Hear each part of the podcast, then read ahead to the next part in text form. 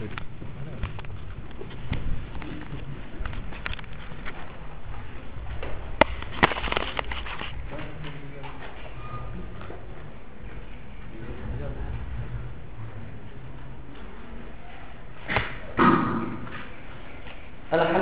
Wassalatu wassalam ala rasulillah wa ala alihi Wa sahbihi wa man tabi'an bi bin amma ba'd. Qala rahimahullahu ta'ala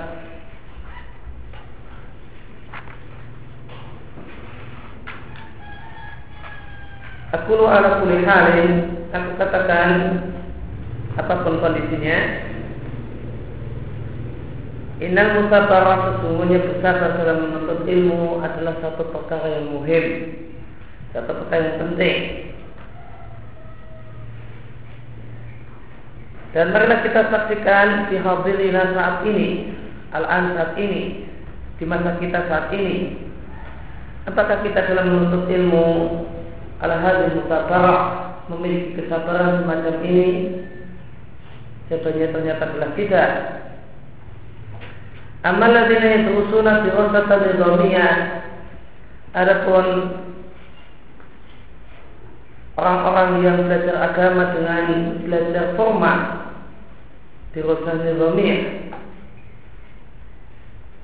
maka mereka umumnya jika telah selesai dari belajar pelajaran kuliah atau belajar selesai maka Obama boleh jadi mereka bermain-main dengan berbagai hal yang tidak membantu dan tidak mendukung belajar. Wah ini adribu masalah dan aku akan membantu misalan dan aku ingin permisalan ini ala yakuna tidaklah ada dan tidaklah ditemukan kasus yang semisal ada salah seorang talib, ada seorang penuntut ilmu filbak bimawat dalam sebagian materi pelajaran atau mata pelajaran ajaba ijabatan sayiatan memberikan jawaban yang sangat-sangat jelek. Lalu gurunya bertanya kepadanya, limada kenapa jawabannya demikian parahnya? Fakal maka dia mengatakan karena aku telah putus asa untuk bisa memahami mata pelajaran ini. Karena aku sudah putus asa maka aku tidak mempelajarinya. Meskipun aku ingin untuk hamilanah untuk mendapatkan nilai dari mata pelajaran ini. Maka kayak maka bagaimana ada putus asa ingin dapat nilai kok putus asa. Satu hal yang sangat-sangat aneh. Nggak mau belajar, namun ingin dapat nilainya. Ingin dapat nilai, tapi putus asa untuk mempelajarinya. Wahada khata'un azim ini adalah kesalahan-kesalahan yang besar wajib kita untuk bersabar sehingga kita bisa sampai kepada al-ghayah puncak sampai kepada tujuan. Bapak hadis tadi telah bercerita kepada kami guru kami Al-Musabir seorang yang sangat sabar Abdurrahman As-Sa'di rahimahullah taala. Beliau pernah bercerita kepada kami rasanya disebutkan ada salah seorang ulama besar di zamannya itu Al-Kisai yang merupakan imam ulama besar dalam bidang nahwu dari mazhab Kufah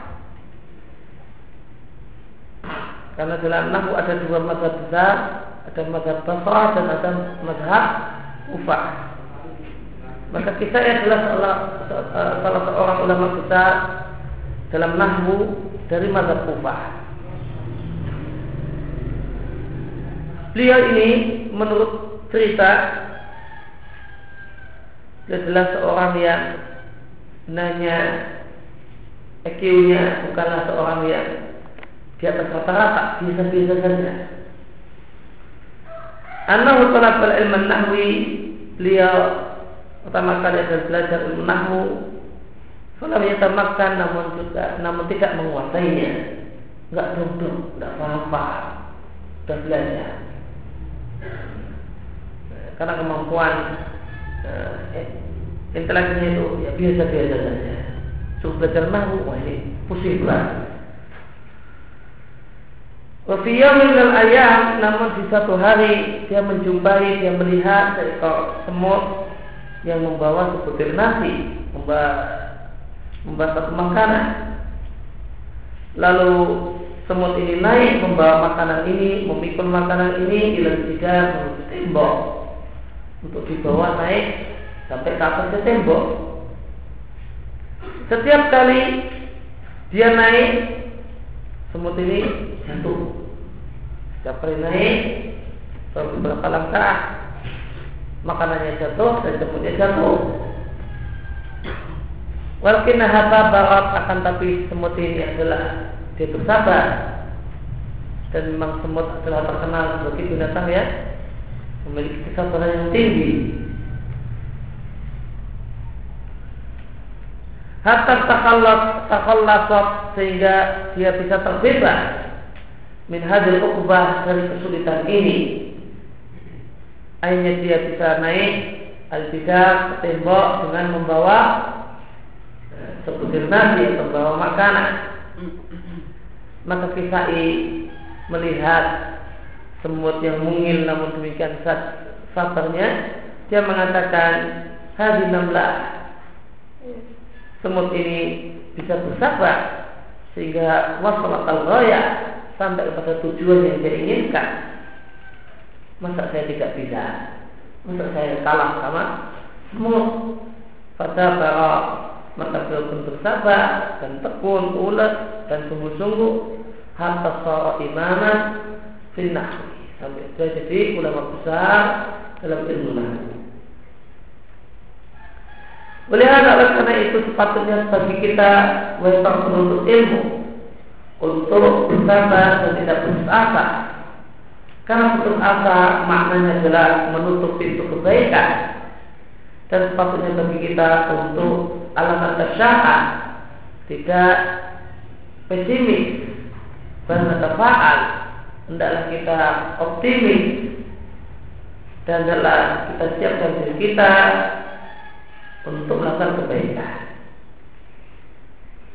Kemudian Kiat yang ketiga untuk mendapatkan ilmu adalah al-hibdu, adalah menghafal eh, ilmu yang telah dimiliki atau menjaga ilmu yang telah didapatkan. Wajib bagi para penuntut ilmu al untuk memiliki semangat tinggi alal muzakarah untuk muzakarah. Apa itu muzakarah? Muzakarah itu adalah seorang penuntut ilmu misalnya seorang yang uh, penuntut ilmu hadis seorang yang belajar hadis dan dia mendengarkan hadis dari gurunya setelah selesai pelajaran maka dia duduk sama temannya lalu dia mengulang hadis yang tadi telah dia dengar dan telah dia hafal dia dapat temannya dan teman yang lima. Jika ada yang pas, ada yang keliru, maka diluruskan oleh temannya. Dan sebaliknya, kemudian temannya ini kemudian mengulang hafalan dan disemak oleh orang yang. Ini namanya mudakara. Namanya mudakara. Diistilahkan dengan sebutan mudakar. Jadi ini adalah murid antara murid kegiatan murid aktif. Kegiatan murid ini mengulang apa yang telah didapatkan disemak oleh temannya. Untuk saling mengingatkan. Mungkin tadi ada yang kelewatan, ada yang kurang pas, ada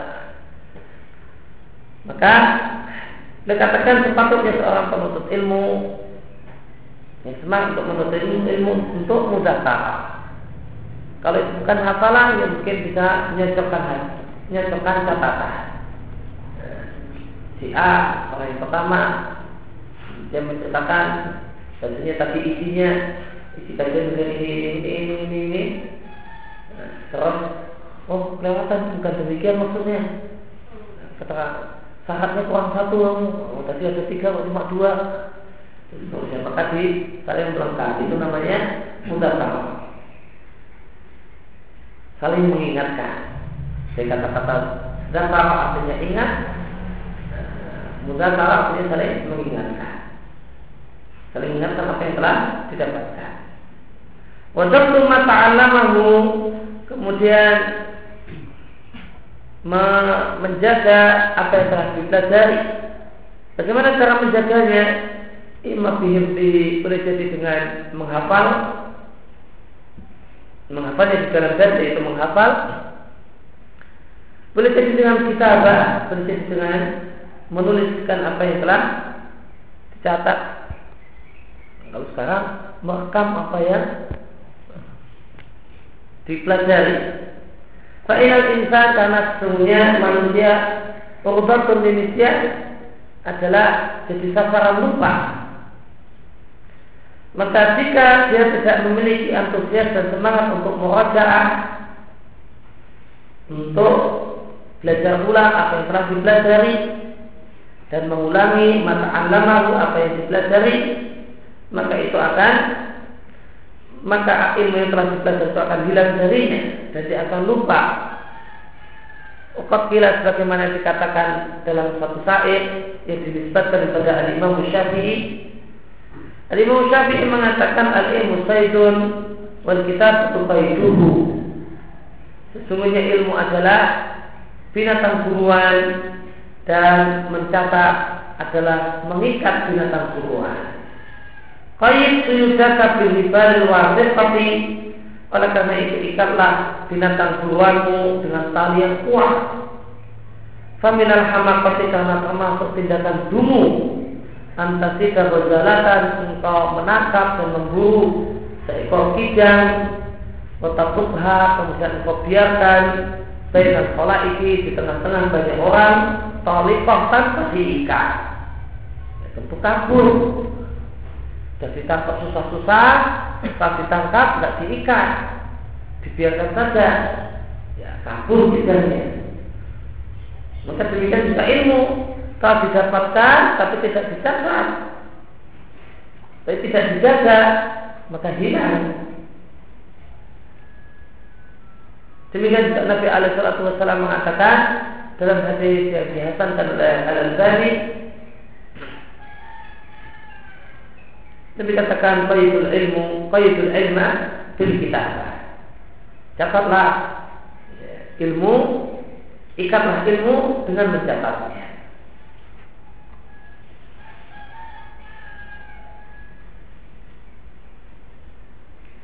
Waminatu dan di antara metode yang membantu untuk bisa menjaga ilmu dan menghafalnya adalah ayat sajal insan di ilmi mengamalkan ilmu. Cara untuk di antara cara yang paling hebat untuk bisa menjaga ilmu adalah dengan mengamalkan ilmu mempraktekannya agar dia berupa hafalan-hafalan. Doa-doa keseharian tidak dipraktekkan hilang. Doa ini doa itu doa pagi petang doa ini cuma dipelajari tidak diamalkan jelas jelas tapi kalau dipraktekkan diterapkan maka akan terjaga. Bagaimana firman Allah Subhanahu wa taala walladzina tadau zadahum huda wa atahum taqwahum dan orang-orang yang menerapkan petunjuk istadau orang yang menerapkan petunjuk dan bahasa lain adalah mengamalkan hal huda dan huda apa? Mana huda? Apa makna al huda? Ilmun nafi. Waladina tadau dan orang-orang yang menerapkan al huda, orang-orang yang menerapkan ilmu yang manfaat, orang-orang yang mengamalkan ilmu zadahum huda maka Allah akan tambah ilmu untuk mereka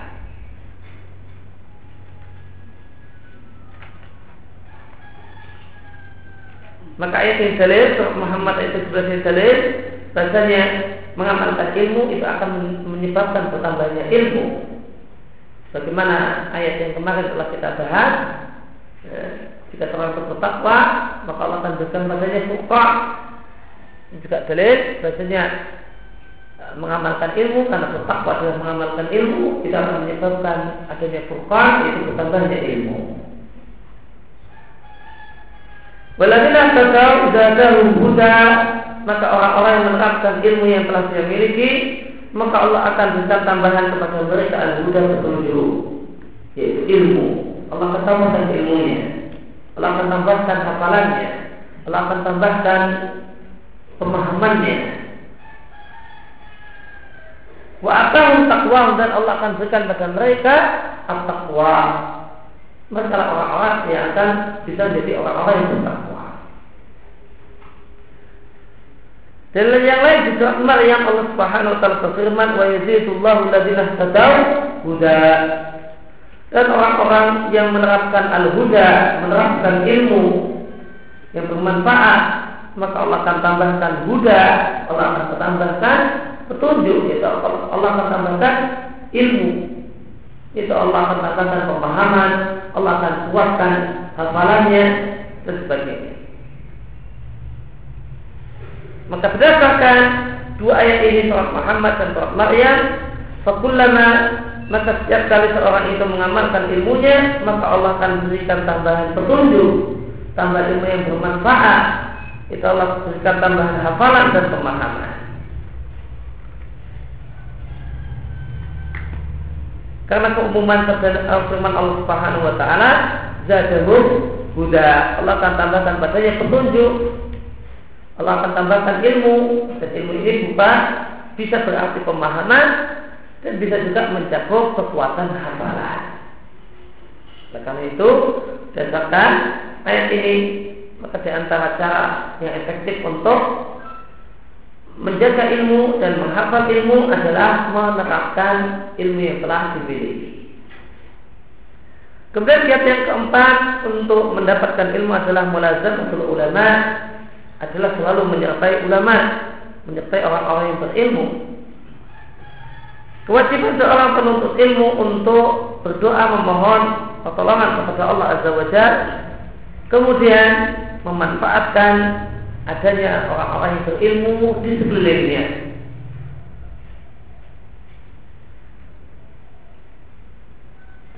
Samping memanfaatkan orangnya, jika tidak ada orangnya,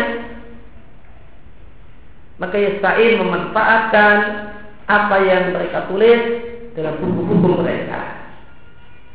Kalau tidak bisa memanfaatkan orangnya karena tidak ada, maka memanfaatkan buku-buku yang beliau tulis. Di anak iktisar karena semata-mata mujarab. Di anak iktisar karena mencukupkan diri dengan semata-mata membaca dan mentelaah adalah satu belajar metode belajar yang membutuhkan waktu yang lama.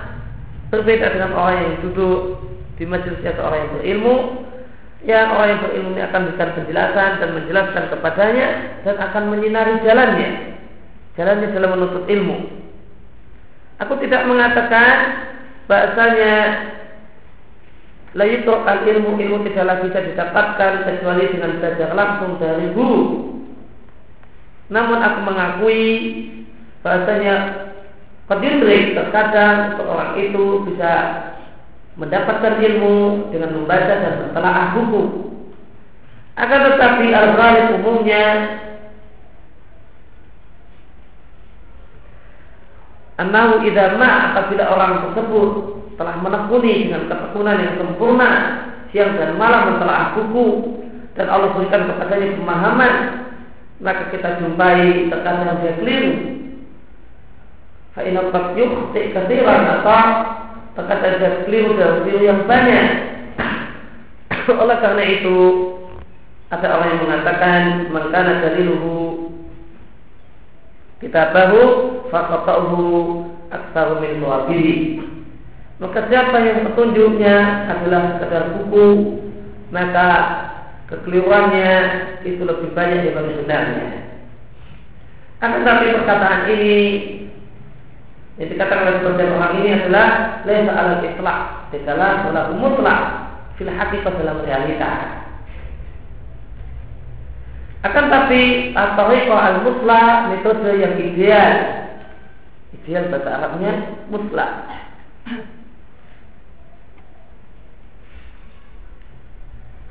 Mudakarnya mesin. Walaupun tariqah al-muslah akan tetapi metode yang ideal adalah belajar ilmu langsung dari guru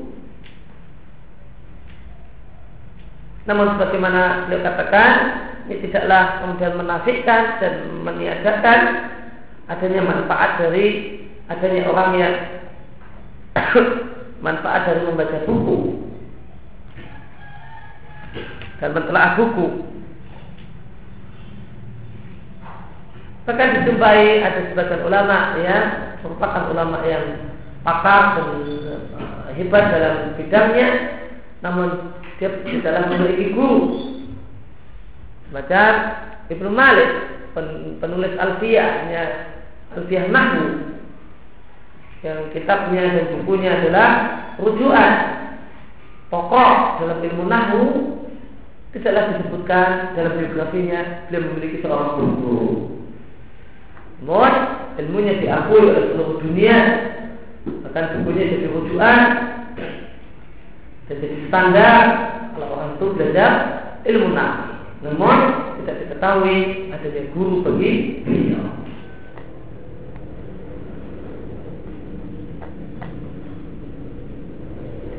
Wana ansah dan aku nasihatkan pada para penuntut ilmu dan juga untuk tidak mencampur bau, mencampurkan, mengaduk-aduk dalam Nikuli syekhin dari semua guru untuk satu bidang ilmu. Saya anjurkan para penuntut ilmu untuk ketika belajar satu bidang ilmu jangan banyak guru. Misal belajar ilmu fikih lebih dari seorang guru. Lihat ulama karena orang yang memiliki seorang yang memiliki ilmu, seorang pengajar maka yang sekalipun kita berbeda-beda dalam cara berdalilnya.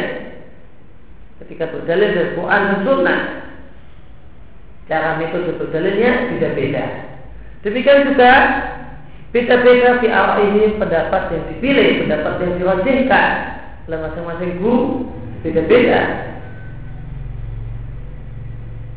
Maka cara yang benar hendaklah engkau taj'alaka kealiman engkau tetapkan seorang yang berilmu yang engkau belajar ilmu darinya dalam misalnya dalam ilmu fikih atau dalam balaghah dan seterusnya.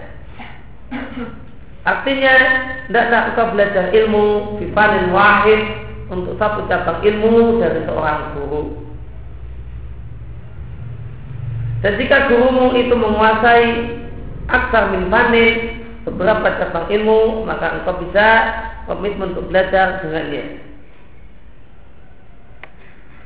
Karena jika engkau belajar ilmu fikih misalnya dari dua orang, orang yang pertama dan orang yang kedua atau orang yang ketiga, waktu ra'yihim lalu mereka berbeda pendapat yang ditafsirkan, yang dirojihkan. Famada yakunu mauqifuka maka apa yang apa mauqif artinya sikap maka bagaimanakah sikap sikap yang akan engkau berikan? Wa antasalik sedangkan engkau baru dalam proses belajar maka jawabannya tentu sikapmu adalah hirah wa syak adalah bingung dan bimbang. Ini yang benar yang mana? Ini kembali guru A mengatakan yang rajin dalam masalah menghadap ketika buang air menghadap kiblat atau belakang kiblat ada yang mengatakan tidak boleh secara mutlak guru yang kedua mengatakan oh kalau di dalam kamar mandi boleh kedua kamar mandi artinya tidak boleh. Dan masing-masing mengeluarkan dalilnya. Yang baru belajar pusing sendiri. Mana ini ya? Maka sikapmu apa? Maka apa yang terjadi adalah bingung dan bimbang akan tetapi komitmenlah dengan seorang guru yang muayyan dalam cabang ilmu tertentu Fahada yu'addi ila rohatika Maka hal inilah yang menyebabkan Roh menyebabkan enak tidak eh, kesulitan dalam belajar. Maka beliau nasihatkan eh, cara menuntut ilmu yang keempat adalah mulazamatul ulama adalah menyertai orang-orang yang berilmu tidak semata-mata buku. Artinya jika di situ ada ulama maka hendaklah belajar dengan ulama dan jika di situ ada eh, guru yang para penuntut ilmu yang lebih yang lebih ilmunya daripada kita maka kita bisa belajar dan memanfaatkan dia tanpa atau jika tidak memungkinkan maka bisa belajar dari buku dari majalah dan yang lainnya. Dan jika ada satu kesempatan ada seorang yang berilmu datang maka kita tidak menyia-nyiakan majelis untuk duduk dengannya. Sehingga tidaklah murni kita hanya dapat ilmu dari sumber bacaan.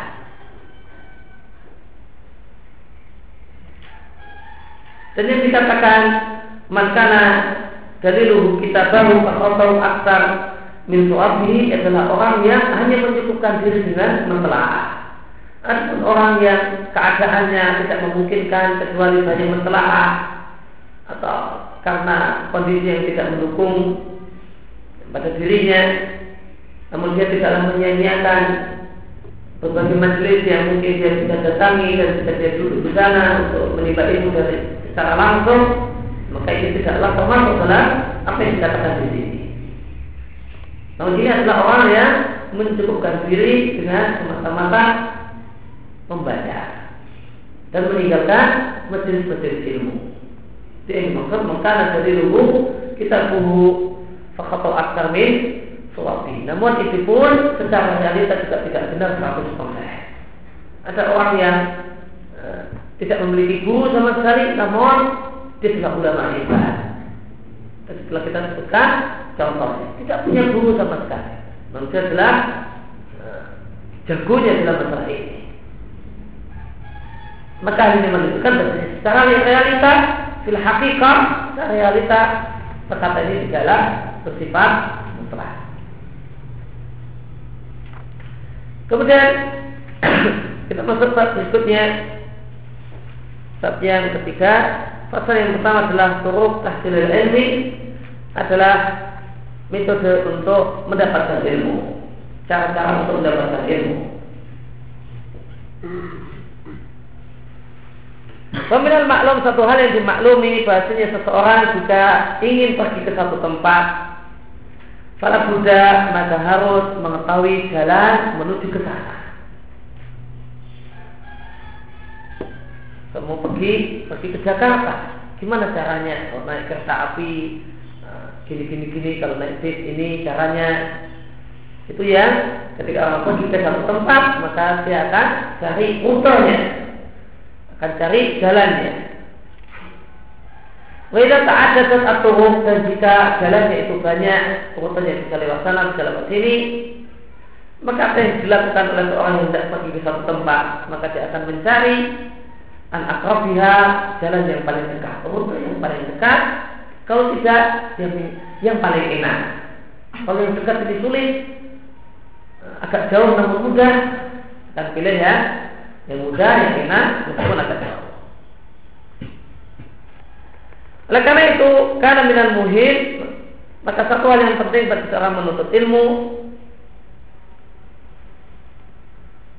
hendaklah dia membangun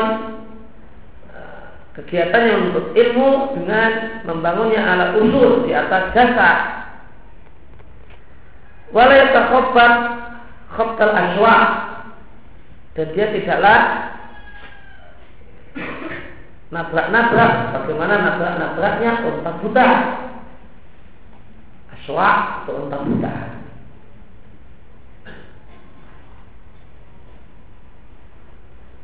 artinya apa? janganlah dia dalam belajar itu asal-asalan, awur-awuran, ngawur, serampangan. Kalau di tempat kita, kalau dalam belajar kita, orang itu asal-asalan dan ngawur itu babi buta. Jadi kalau orang Arab itu onta buta.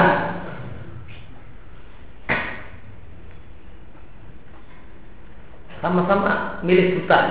Tapi hewan yang dipilih lain. Kalau di tempat kita asal-asalan, nabrak-nabrak sekenanya itu babi buta. Kalau orang Arab unta buta. Oleh karena itu maka dalam belajar tidak boleh asal-asalan. Bagaimana unta buta? Kalau diterjemahkan yang enak, membabi buta, jangan diterjemahkan unta buta. Maka janganlah belajar dalam belajar itu membabi buta asal-asalan. Bagaimana dikatakan malam yuskin al usul hurimal usul.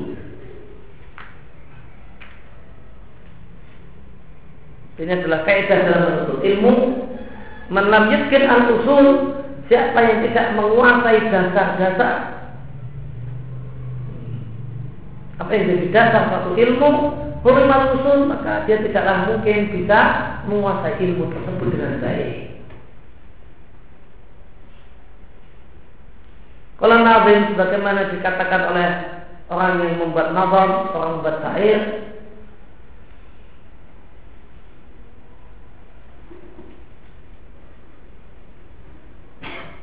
dan yang membuat syair itu adalah beliau sendiri dan Muhammad bin Salah ini beliau punya uh, nazam kawaid.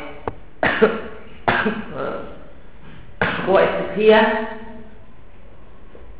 Di mukadimah Qaid dalam bentuk syair yang ditulis oleh Syekh ini telah mengatakan wa fal ilmu buhurun zakhirah la yablugha al-qadiru fihi akhirah. Lakin fi usulihi fahris tajid sabila.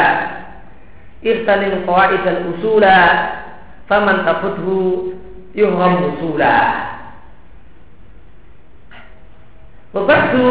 setelah beliau bersolawat dan e, tahmid dan salat maka berkatakan ilmu buhur maka ilmu adalah bagaikan lautan. Zahir yang demikian luas dia belum kafir orang yang kafir orang yang bersusah payah. Itu tidak akan bisa sampai di dalam lautan ilmu ini. Akhir tepinya. Orang yang bersusah payah berenang di lautan ilmu ini tidak akan bisa sampai ke ujung tidak ada orang yang menguasai semua ilmu. Namun, lakin fi usuli tafsilah. Namun dalam dasar-dasar ilmu itu ada tafsir, ada ada cara untuk memudahkan.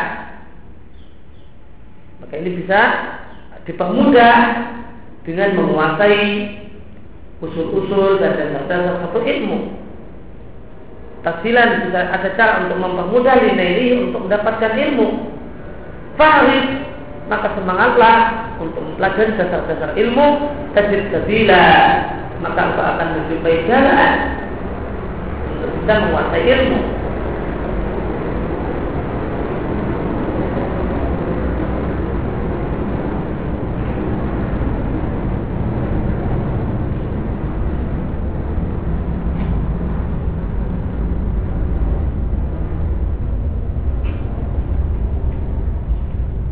Irtanin kawaidah oleh karena itu manfaatkanlah faedah faedah al-usula demikian juga dasar-dasar ilmu.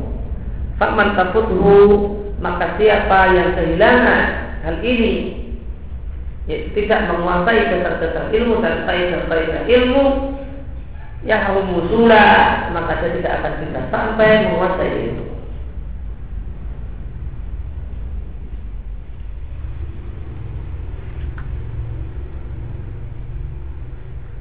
Maka yang dimaksud dengan usul adalah al-ilmu. Sedangkan masail adalah furu adalah sedangkan masalah dan hukumnya itu adalah furu itu adalah cabang. Bagaimana batang pohon wa arsaluha dan ranting-rantingnya. Jika ranting ini tidaklah berdiri di atas aslin jaidin, di atas di atas batang pohon yang bagus, maka ranting ini akan hancur dan hancur. Akan tetapi apakah yang dimaksud dengan al-usul? Apakah yang dimaksud dengan usul itu adalah dalil Quran dan Sunnah? Apakah yang dimaksud dengan usul adalah kaidah dan tawafi? Kurang lebih ya maknanya adalah kaidah. Apakah yang namanya usul dalam ilmu adalah dua-duanya?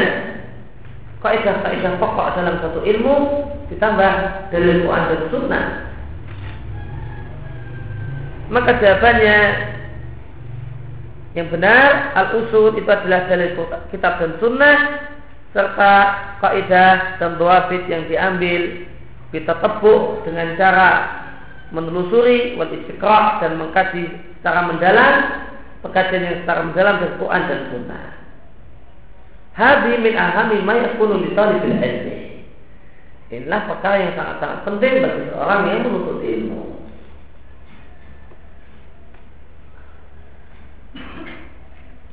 Maka lu katakan usul dalam dalam ilmu itu adalah dua mencakup dua hal. Yang pertama adalah dalil dari Quran dan Sunnah. Dan yang kedua adalah kaidah-kaidah yang telah disajikan oleh para ulama setelah dari mengkaji dan mentelaah Quran dan Sunnah. Contohnya adalah satu kaidah al-masyaqqatu tajlibut taysira Kesulitan itu akan mendatangkan kemudahan. Kaidah ini adalah termasuk usul, termasuk kaidah yang disimpulkan dari kitab dan sunnah. Diambil dari Quran dan sunnah. Dari Al-Quran, kaidah ini diambil dari firman Allah, "Wa ja'ala 'alaikum fid dini min Allah Subhanahu wa taala tidaklah menjadikan kesempitan dalam agama bagi kalian.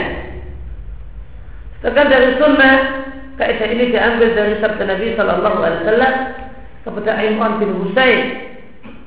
Salat iman, salatlah sambil berdiri. Fa'ilam tersetik, maka jika engkau tidak mampu, faqaidah, maka salatlah sambil duduk. Fa'ilam tersetik, jika engkau tidak mampu, fa'ala jambil, maka salatlah sambil berbaring. Demikian juga sabda Nabi Shallallahu Alaihi Wasallam Idza amartukum bi amrin minhu mastata'tum. Jika aku perintahkan kalian untuk melakukan satu perkara, maka kerjakanlah semaksimal sesuai dengan maksimal kemampuan kalian.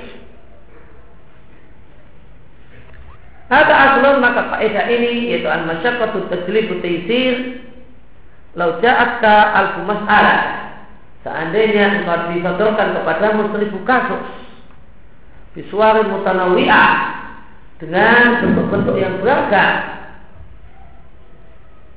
Niscaya engkau memiliki kemampuan untuk memberikan penilaian dan hukum untuk masing-masing kasus berdasarkan faedah ini.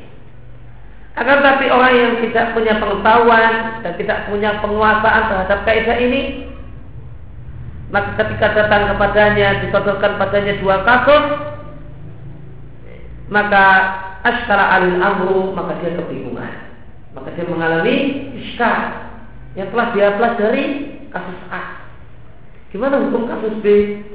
Wah, nggak mirip ya. Dia bingung. Ini sama dengan kasus A tidak? Namun orang yang menguasai kaidah dan telah telah paham betul kaidah ini bagaimana menerapkannya, gimana syarat-syaratnya, maka semua semua kasus yang semisal yang termasuk dalam kaidah ini akan dijawab dengan mudah.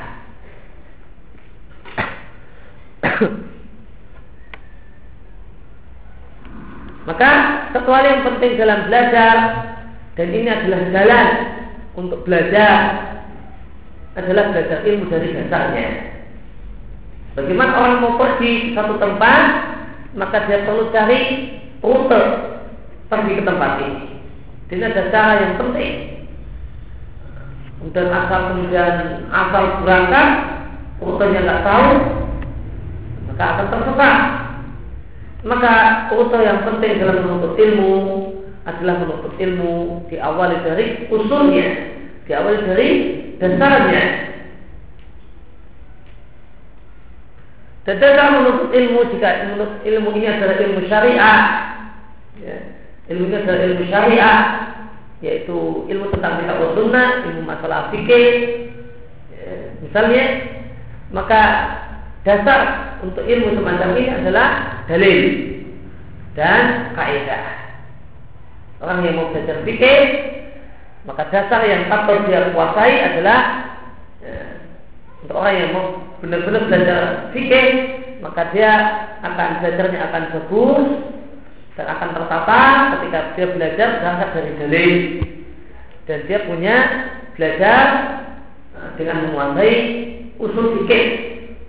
Di sana di usul fikih ini akan disebutkan faedah-faedah dalam memahami fikih dan bagaimana kamu menyimpulkan dalil, menyimpulkan hukum dari dalil. Maka jika untuk ulum syariah, maka yang dimaksud usul adalah kaidah adalah kaidah dan dalil dalam kitab sunnah. Sedangkan jika ilmu tersebut bukanlah ulum syariah, secara murni, namun ilmu alat, semacam nahu atau sah atau yang lainnya, maka yang dimaksud dengan usul itu adalah dasar-dasar ilmu. Dan yang merupakan ringkasan eh, ringkasan eh, ilmu dalam masalah ini. Dan kesimpulan pembahasan. Yang ini telah disimpulkan oleh para ulama dalam yang disebut namanya matan.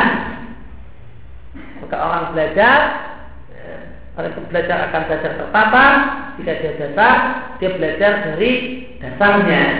Dia belajar dari kesimpulan yang telah dituangkan oleh para ulama dalam buku-bukunya yang disebut mata. Maka belajar dari mata. Tidak kemudian langsung yang uh, yang ruwet yang besar namun belajar dari yang dasar-dasar yang mudah namun itu merupakan dasar dan hal yang pokok untuk dikuasai untuk belajar lebih lanjut.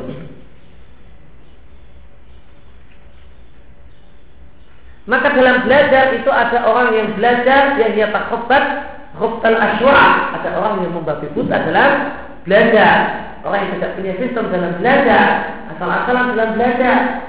Dan ada orang yang belajar dengan teratur. Dan manakah cara belajar yang benar adalah cara belajar yang teratur. Bagaimana cara belajar yang teratur? Cara belajar yang diawali dari dasarnya dan penguasaan dari dasarnya setelah itu kemudian menikah, setelah itu menikah. Tidak asal-asalan. Dan seorang itu akan belajar dengan teratur dan dengan benar. Hmm. Ini mungkin bisa kita simpulkan dalam tiga poin yang pertama adalah belajar dari e, dari buku dasar, dari matan yang merupakan kesimpulan e, kesimpulan ilmu, kesimpulan dari satu ilmu. Kemudian yang kedua adalah mempelajari buku ini sampai tuntas. Kalau orang itu cuma dicomot, dicomot, bagaimana kemarin disampaikan, nah, hanya jadi tukang cicip, ini tidak akan berhasil dalam belajar. Namun tuntas dalam belajar. Dan lebih baik kata ya, bagaimana ditegaskan dalam banyak para ulama ketika kita punya kemampuan dan kesempatan untuk menghafal buku yang dipelajari yang merupakan kita tetap mata. Yang ketiga adalah e, dibimbing oleh seorang guru yang memang menguasai bidang ilmu ini. Maka jika orang itu belajar dengan tiga tiga poin ini dia belajar dari dasar-dasarnya, kemudian eh, serius belajar sampai selesai, sampai dia menguasai betul, sampai dia menyelesaikan buku yang dia pelajari dan ini dibimbing oleh orang yang menguasai, maka insya Allah ini adalah belajar yang berkah dan belajar yang manfaat. Adapun orang yang belajar yang tidak semacam ini, maka yang dia dapatkan adalah masail. Yang didapatkan adalah buku, hukum masalah ini ada demikian, hukum masalah ini ada demikian, namun jika menjumpai kasus yang lain maka bingung lagi karena dia tidak memiliki dasar cuma menguasai masail. kemudian desain ilmi tarifan kemudian untuk mendapatkan ilmu ada dua metode. Yang pertama adalah mempelajari ilmu dari buku-buku yang bisa dipercaya yang ditulis oleh para ulama yang terkenal keilmuannya terkenal amanah ilmiahnya dan diketahui bersihnya akidahnya dari bidah, dari bid'ah dan dari khurafat. Dan mengambil ilmu min butunil kutub dari lembaran-lembaran buku maka labuda pastilah seseorang itu akan sampai dengan cara ini ila ghayatin man ke satu tujuan. Akan tetapi ada dua kendala besar jika seorang itu metode belajarnya adalah hanya ingat hanya dengan membaca buku. Yang pertama adalah atul lama waktu. Karena seseorang membutuhkan waktu yang lama wa mu'ana dan kesulitan syadidah yang sangat besar. Wa juhdul jahid dan kecapean yang demikian mencapekkan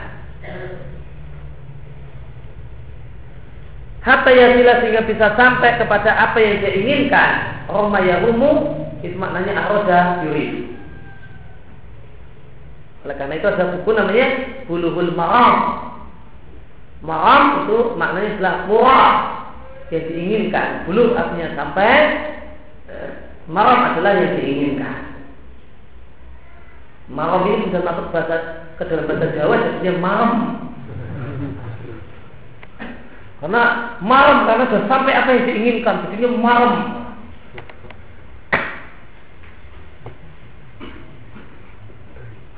Karena tercapai apa yang diinginkan. Maram itu makna asalnya adalah maram apa yang diinginkan.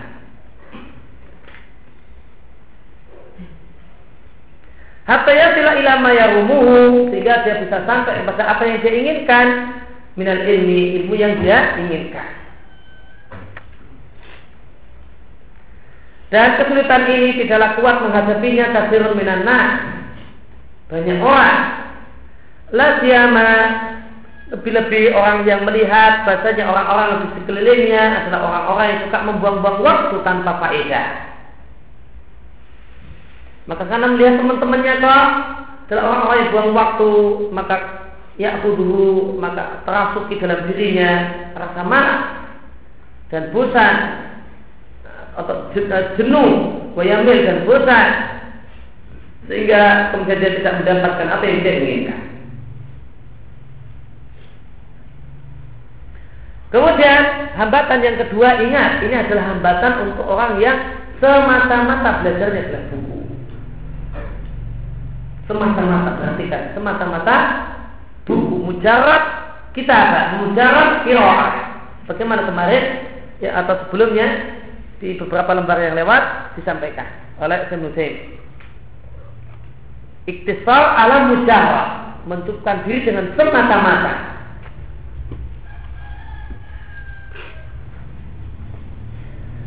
Kemudian kendala yang kedua, rasanya orang yang mengambil ilmu dari lembaran-lembaran buku, ilmunya, kualitas ilmunya itu lemah. Ghaliban demikian biasanya. Karena ilmunya tidak dibangun di atas kaidah dan di atas dasar. Oleh karena itu kita jumpai kesalahan yang banyak dari orang-orang yang mengambil ilmu dari lembaran-lembaran buku. Karena dia tidak memiliki kaidah dan tidak memiliki dasar,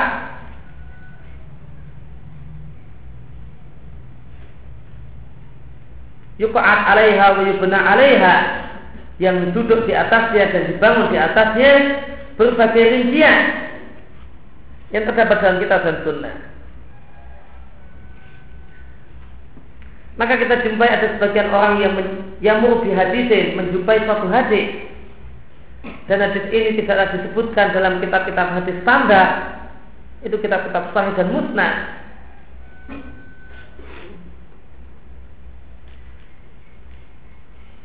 Wahada tarik yukhalifu ma fi hadil usul al-mu'tamada.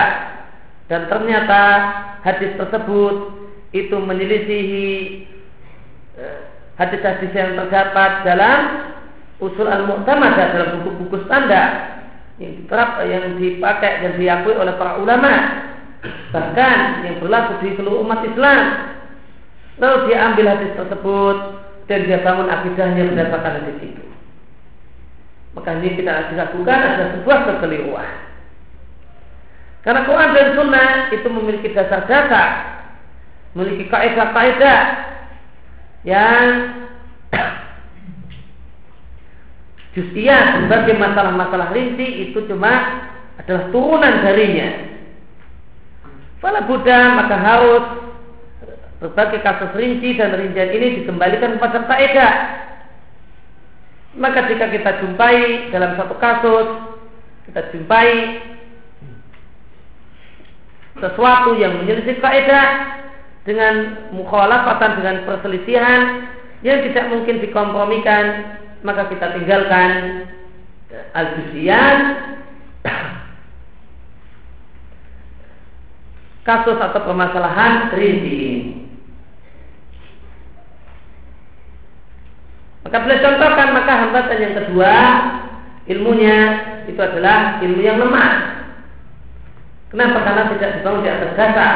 Kemudian boleh contohkan. Ada seorang yang baca buku, bukunya buku hadis, dan buku hadis ini tidaklah dijumpai dalam buku-buku standar dalam hadis buku-buku yang dalam kategori dalam dalam bidang ilmu itu bukanlah termasuk buku standar. Nah ternyata hadis ini menyelisih satu kaidah, menyelisih kaidah yang merupakan kesimpulan dari dalil-dalil yang yang telah diterima oleh para ulama atau bahkan diterima oleh seluruh umat Islam.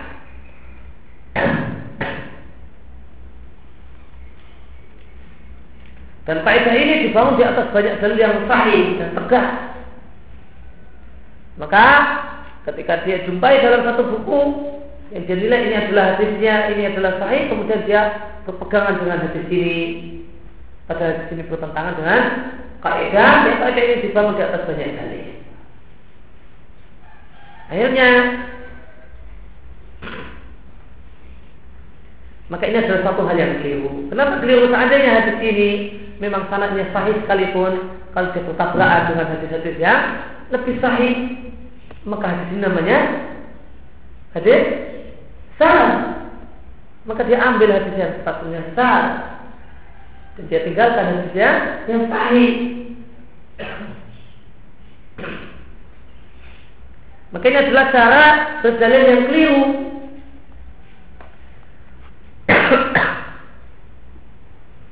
Maka jika ada satu hadis yang memberikan perkara uh, berbicara tentang permasalahan rinci, kok bertabrakan dengan satu faedah yang sudah baku dan yang berdiri di atas banyak dalil yang sahih,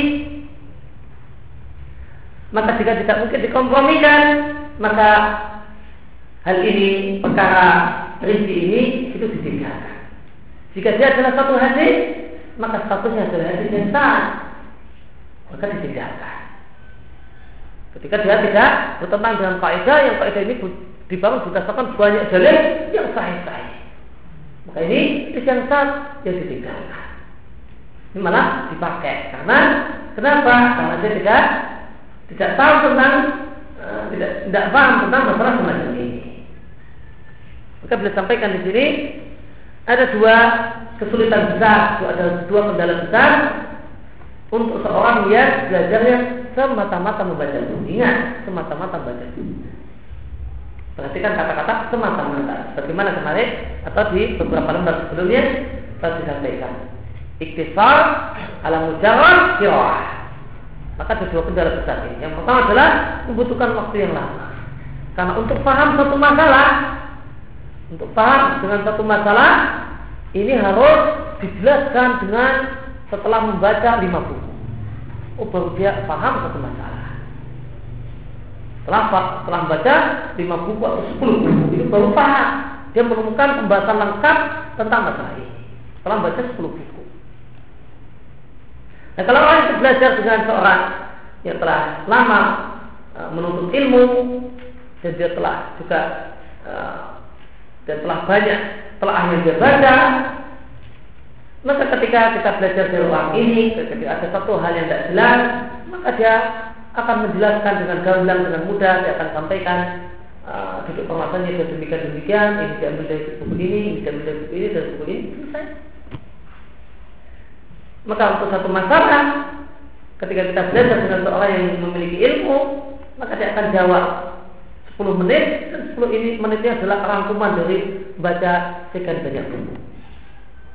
Ini ini tidak didapatkan oleh orang yang ilmunya adalah semata-mata membaca buku. Dia harus baca buku 10 buku baru paham satu masalah. Orang yang menuntut ilmu bersama seorang guru, maka dia cukup bertanya kepada gurunya apa maksud hal ini, maka gurunya akan jelaskan dari banyak buku yang telah ditelaah oleh gurunya dan telah di telah ditelaah oleh gurunya dan telah dipelajari oleh gurunya dan dari ilmu yang telah dipelajari oleh gurunya maka cukup 10 menit akan menjelaskan dari berbagai sumber. Ini satu hal yang tidak didapatkan oleh orang yang semata-mata mengandalkan dari pembaca. Dan yang kedua adalah tadi ilmunya adalah ilmu yang lemah. Dia temukan satu dalil dan sudah dianggap dipegang kuat-kuat, ternyata kurang pertimbangan. Kurang pertimbangan. Dengan ditimbang-timbang dengan yang lainnya, ternyata ini satu hal yang kurang tepat. Kemudian metode yang kedua di antara mintuk tahsil ilmi, metode untuk mendapatkan ilmu adalah mempelajari satu ilmu min mu'allimin dari seorang guru, seorang pengajar, mau sukin kepada siapa kita belajar mau sukin orang yang bisa dipercaya ilmunya dan agamanya. Dia memang adalah seorang yang memang menguasai bidang ilmu tersebut dan agamanya baik yaitu akidahnya benar dan dia seorang yang komitmen dengan sunnah dan seorang ahli sunnah.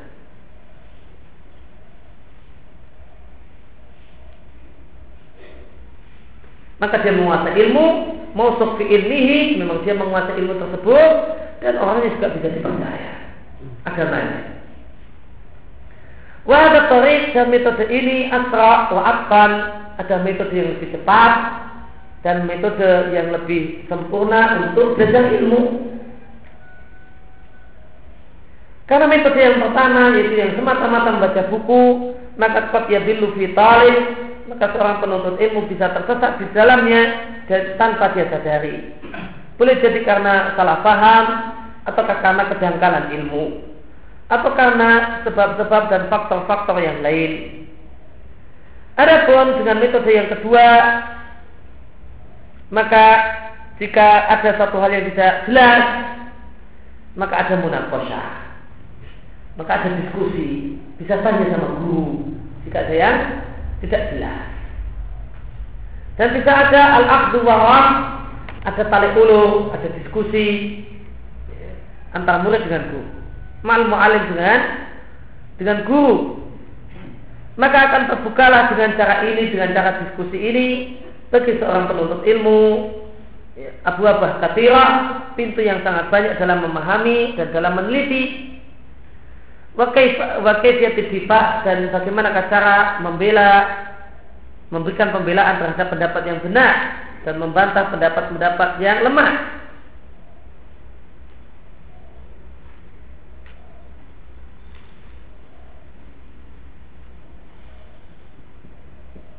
Ini metode yang kedua. Metode yang pertama semata-mata baca buku. Metode yang kedua adalah semata-mata belajar sama sama guru. Nah ada metode yang lebih sempurna dari dua metode ini. Wa idza jam'a talib baina tariqain kana dzalik akmal wa atam. Kalau seorang penuntut ilmu itu bisa memadukan dua metode ini di samping dia mempunyai waktu untuk belajar sama guru, di sisa waktunya dia gunakan untuk banyak mentelaah. Jadi kadang ada masalah eh, dia diskusikan dengan gurunya, dia tanyakan sama gurunya. Ketika dia ada masalah dalam baca buku, maka dia bisa ada tempat untuk diskusi. Maka apa? Memadukan dua metode ini adalah akmal wa atam. Itulah metode belajar yang lebih sempurna dan lebih lebih lengkap dan lebih sempurna.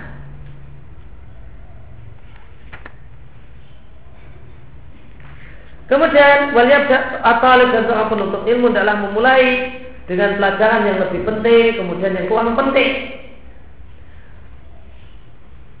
maka adalah dia mulai dari hal-hal yang merupakan fardu ain untuk dirinya baru untuk belajar dengan hal-hal yang nilainya fardu kifayah dan sunnah untuk dipelajari. Dan adalah di muhtasaratul ulum adalah belajar dari ringkasan-ringkasan berbagai ilmu yang telah diringkas oleh para ulama dalam mutun, dalam matan. Dan merupakan saripati kajian yang mendalam dari para ulama, itulah matan.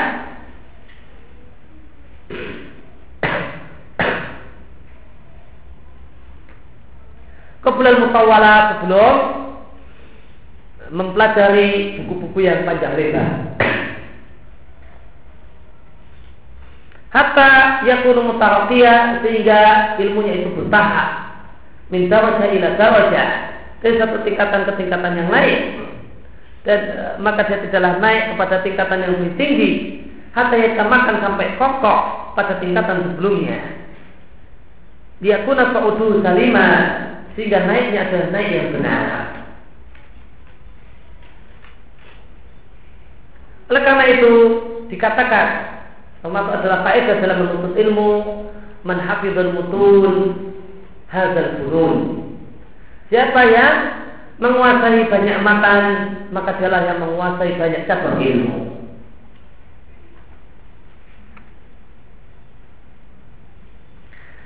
Maka disampaikan oleh Syekh Muhammad bin ini bahasanya metode yang paling baik adalah metode antara menggabungkan antara belajar dengan eh, belajar dengan guru dan belajar dengan mentelaah.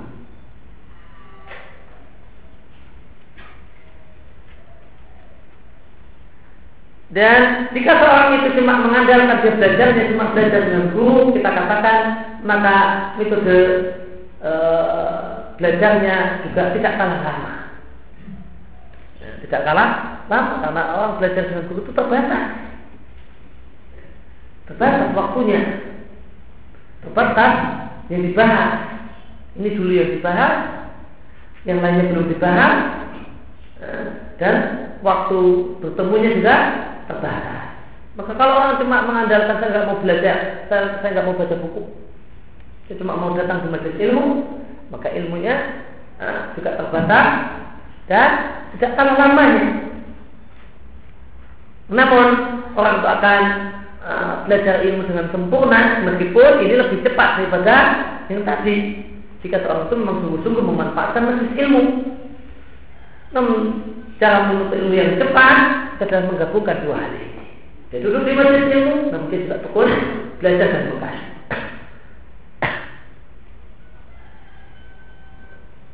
Dan inilah ilmu tren ilmu di zaman ini menggabungkan dua ilmu ini Dua metode ini adalah tren ilmu di zaman ini. Karena itu, oleh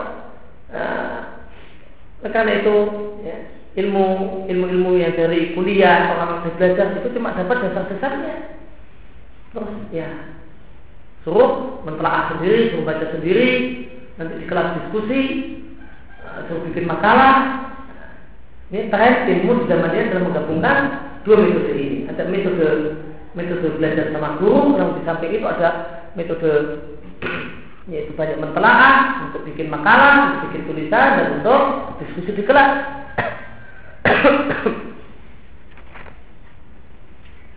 Maka ringkasnya seorang itu akan akan akan cepat dalam menuntut ilmu dan akan berhasil dalam menuntut ilmu dan akan lebih cepat berhasil dalam menuntut ilmu ketika dia menggabungkan tiga metode ketika dia mau menempuh tiga cara. Yang pertama adalah belajar dengan bimbingan seorang guru, kemudian yang kedua adalah banyak mentelah hukum, yang ketiga adalah banyak mengkaji, banyak meneliti.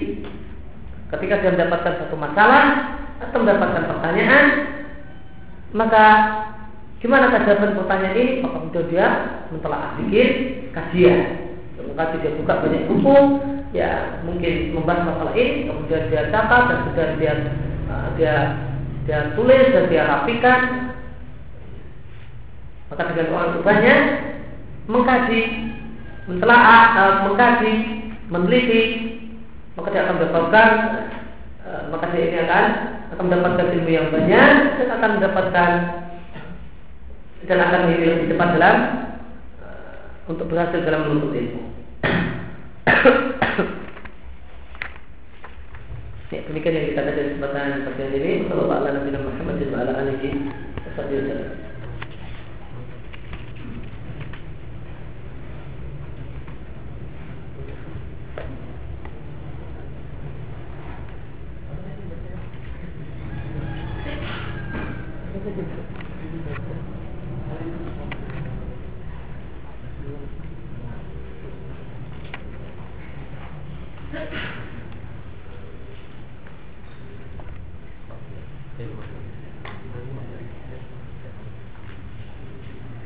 Benarkah perkataan undur makal atau undur makal? Benar, karena ada perkataan yang hak. Jika memang apa yang dikatakan oleh seseorang itu adalah satu perkataan yang benar, siapa pun yang mengatakannya wajib diterima. Lihat apa yang dikatakan. Yang dikatakan benar, meskipun itu keluar dari mulut orang kafir, dari mulut ahli bidah, dari keluar dari mulut orang fasik, jika apa yang dia katakan adalah benar berdasarkan timbangan kita bersunnah, maka wajib diterima.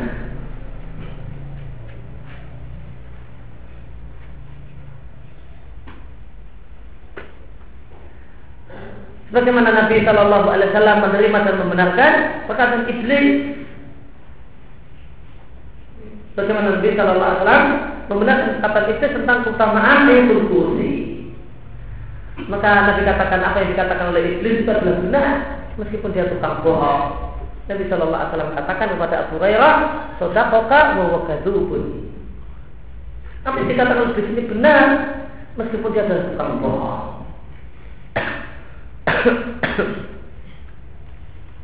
Ketika juga Nabi menerima perkataan orang Yahudi yang mengatakan kepada Nabi Shallallahu Alaihi Wasallam ada seorang datang kepada orang Yahudi kemudian mengatakan dalam yang sahih bahwa Muhammad sesungguhnya kalian adalah uh, dan sebaik-baik manusia seandainya kalian tidak berbuat syirik. Orang Yahudi bilang ini orang Musa ini bilang sama Nabi Shallallahu Alaihi Wasallam Muhammad sebenarnya kalian adalah sebaik-baik orang seandainya kalian tidak berbuat syirik. Apa itu? Mereka melakukan apa? Kalian suka mengatakan wa Ka'bah demi Ka'bah. Itu syirik. Maka Nabi kemudian membenarkan apa yang dikatakan oleh orang Yahudi ini. Ini memang syirik. Kemudian Nabi umumkan. Maka siapa ingin yang bersumpah dan Nabi melarang sumpah dengan selain Allah Subhanahu wa taala. Itu asal muasalnya adalah usulan orang Yahudi. Kalau mau tawasan muasalnya, itu asal muasalnya adalah usulan orang Yahudi. Orang Yahudi mengatakan kalian ini adalah sebaik-baik orang, seandainya kalian tidak berbuat syirik, kalian mengatakan Ka'bah. Demi Ka'bah kemudian Nabi umumkan. Siapa bersumpah maka adalah bersumpah warobi Ka'bah. Demi orang punya Ka'bah. Maka nanti terima perkataan orang Yahudi karena dia mengatakan perkataan yang hak Maka bukan karena ini dikatakan oleh orang Yahudi dan kita benci sama orang Yahudi dan orang Yahudi kafir kemudian ditolak perkataannya. Ketika dia mengatakan perkataan ini benar. Tidak karena kita benci iblis, iblis musuh kita. Ketika dia mengatakan perkataan yang benar kemudian ditolak. Oleh karena itu lihatlah apa yang dikatakan. Jika yang dikatakan adalah hak maka sesuai dengan kita usulan maka wajib diterima. Dari, dari mana pun kebenaran ini keluar dari mulut siapa Namun hal ini bukan berarti belajar kepada semua orang. Nah, perhatikan dua hal ini. Pertama adalah menerima kebenaran dari siapa pun. Ini ya, ini kaidah pertama. Namun dalam kaidah belajar tidaklah belajar kecuali kepada orang yang mausuk ilmunya dan mausuk agamanya. Jadi dipercaya ilmunya dan dipercaya agamanya. Dua, dua hal ini jangan dicampur adukkan. Kaidah ini kaidah masalah menerima al-haq dari siapa pun datang ini kaidah yang hak. Ini kaidah al-sunnah.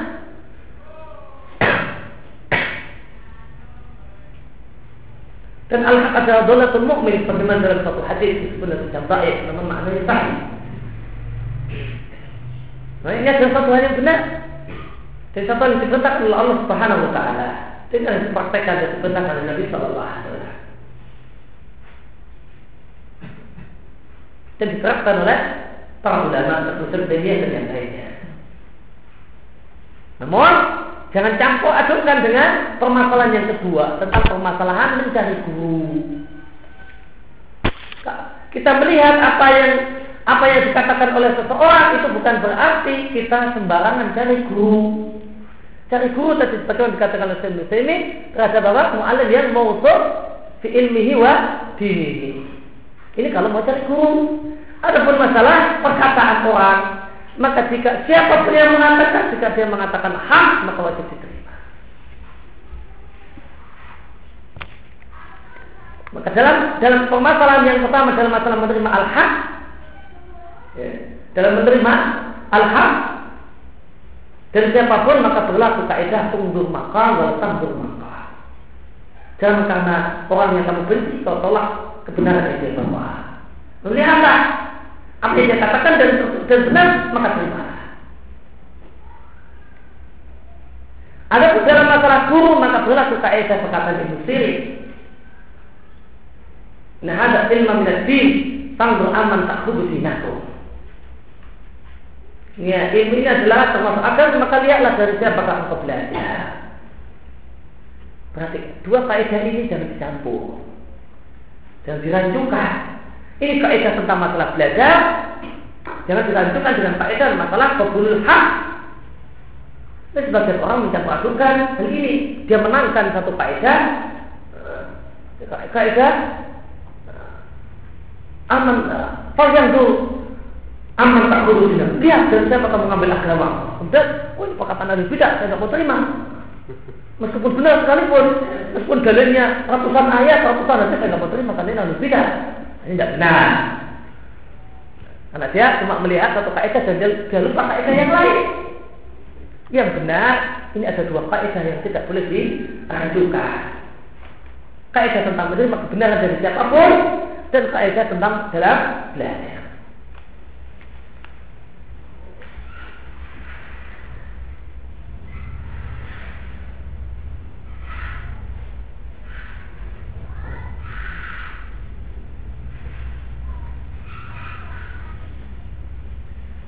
Besar urgensi menguasai bahasa Arab dalam belajar ilmu syar'i? Bisa orang menguasai ilmu syar'i tanpa bisa bahasa Arab? Karena sekarang sudah banyak eh, buku-buku ulama yang telah telah diterjemahkan.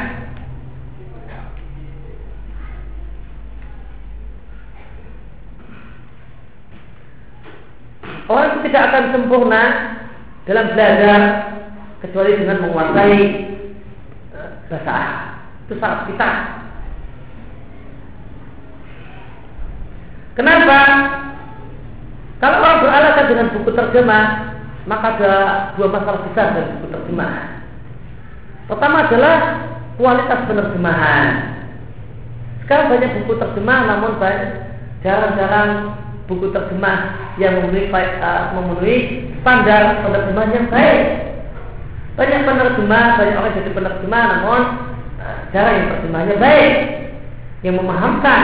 Yang banyak adalah terjemahan yang membingungkan dan menyesatkan.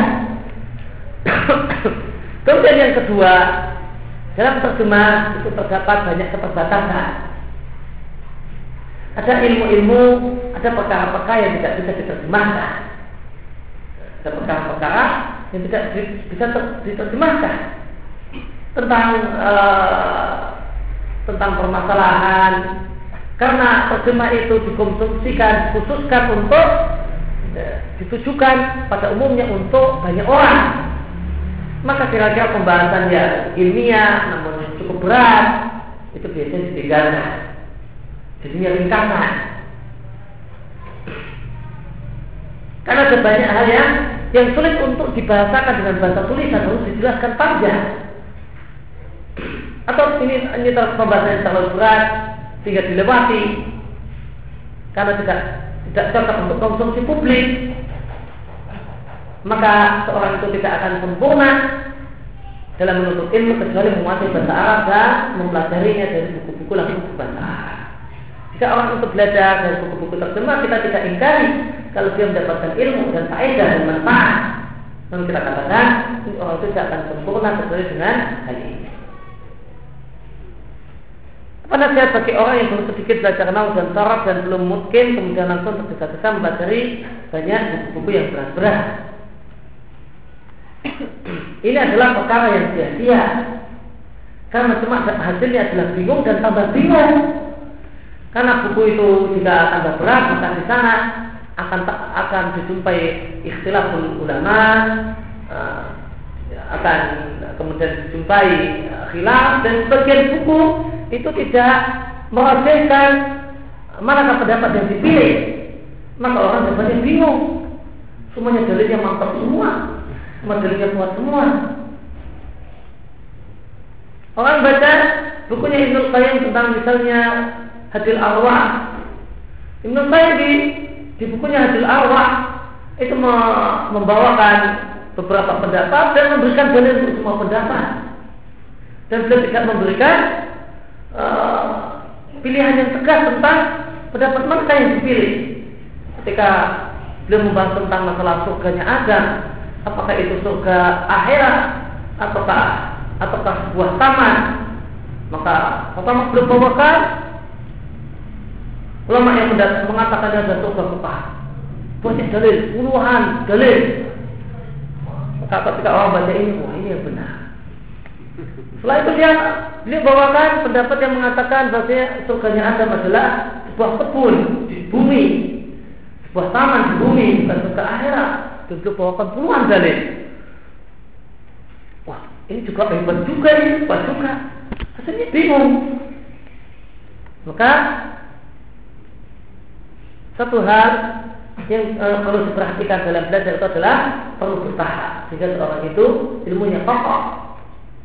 Orang boleh saja baca, namun kalau kalau dia uh, ilmunya masih pas-pasan, maka kira-kira carilah bacalah buku yang enak, yang di sana banyak tafsirnya, atau minimal cuma ditafsirkan atau minimal banyak tafsir, pilihan pendapat, hingga keluar dari baca buku itu tidak bingung. Dan tinggalkan dulu buku-buku yang cuma mendatangkan memaparkan masalah tanpa memberikan solusi bagi kita. Namun kalau seorang kemampuan ilmunya sudah meningkat, maka tidak mengapa dia bawa keluar sama wawasannya dengan membaca buku-buku yang memaparkan permasalahan, eh, memaparkan permasalahan dan pendapat-pendapat yang ada. Karena mengatakan rahimahullah kepada ahli bidah, sangat boleh selama dia masih muslim kita doakan seorang muslim kita doakan maka Allah Subhanahu wa taala mengampuninya dan Allah Subhanahu wa taala merahmatinya. Jika dia ahli, ahli bidah dia ahli bidah yang belum sampai derajat kekafiran maka tetap didoakan dan maka dia tetap adalah seorang muslim berhak untuk mendapatkan haknya seorang muslim. Semisal didoakan agar diampuni dan doakan, didoakan agar dirahmati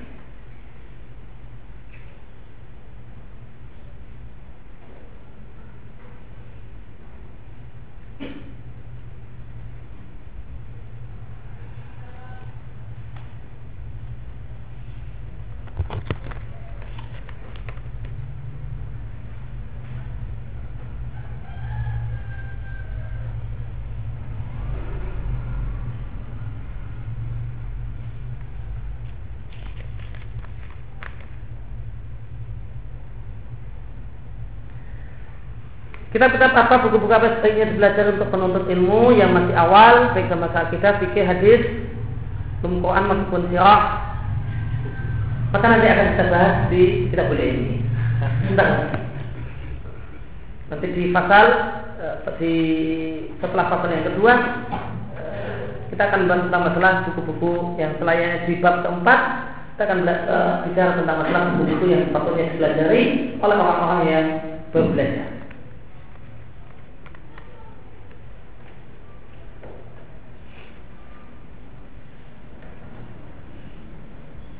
Bagaimanakah tentang buku Kitab Tabul Ghafiri? Kitab Tabul Ghafiri karya Abdullah Hasan di rahimahullah taala. Satu buku yang bersanad. E, namun e, buku ini buku buku beriwayat penuh dengan riwayat dan riwayat-riwayat ini bersanad. Namun e, maka karena ini beriwayat maka buku ini perlu dan isinya perlu untuk ditahkir dan dikaji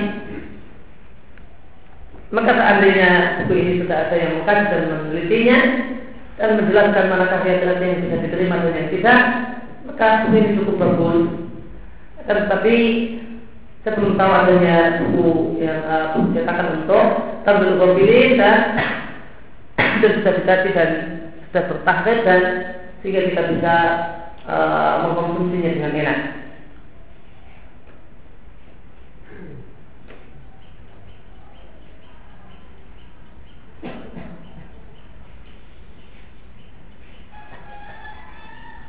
Saya sudah uh, sudah belajar selama tiga tahun, tapi saya merasa diri saya sekarang ini lebih lemah semangatnya, lebih bermudah-mudah dalam urusan agama, uh, karena merasa menerapkan kaidah fikih, sulit khusuk, sulit menahan lisan, menjaga pandangan.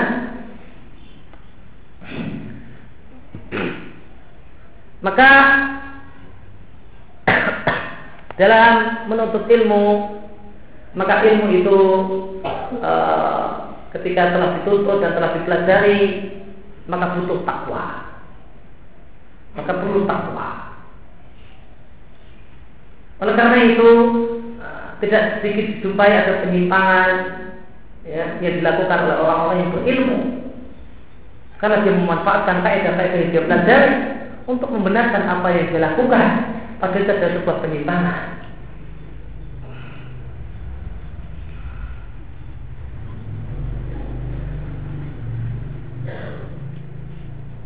Kulit uh, Allah Subhanahu wa taala surat kiamat, tentunya manusia itu adalah nafsi basirah walau alqa ma'adhirah.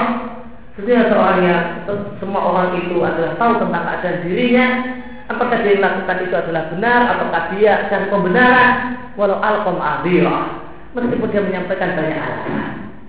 Ini kaidah ini dan kaidah itu apakah kaidah ini diterapkan sebagai penerapan atau diterapkan sebagai alat pembenaran. Orang menyadari ya, sebenarnya orang itu jika mau merenungkan merenung dengan dirinya sendiri, dia akan tahu ini, ini adalah penerapan kaidah atau ini cuma sekedar alat pembenaran.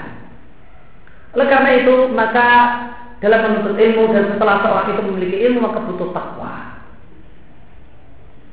Jika dengan takwa ini maka dia tidak akan memanfaatkan kaidah-kaidah yang dia pelajari untuk membenarkan penyimpangan-penyimpangan yang dia alami. Namun harusnya harusnya kaidah ini sikap yang benar adalah kaidah ini dijadikan sebagai langkah untuk bersikap, sebagai petunjuk untuk bersikap, sehingga orang itu tidak terjumus dalam guru. Namun juga harus ada hati-hati yang ada takwa sehingga orang itu tidak terjumus dalam tafrid, dalam meremehkan. Maka orang yang tidak punya faedah dan tidak membaca faedah, maka sering akan beramal dengan semangat namun ternyata buruk. Namun kalau orang itu punya faedah namun tidak diiringi dalam takwa, maka orang akan terjumus ke dalam tafsir. Maka dua hal ini patut diwaspadai. Sehingga perlu kita uh, belajar tentang uh, meningkatkan rasa takut kita kepada Allah Subhanahu wa taala mengingat akhirat, mengingat kematian dan sebagainya, sehingga orang itu akan hati-hati dengan menerapkan kaidah.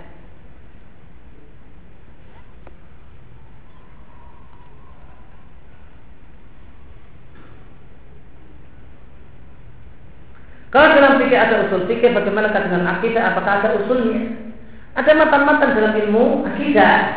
Ini merupakan dasar-dasar untuk orang itu belajar masalah akidah.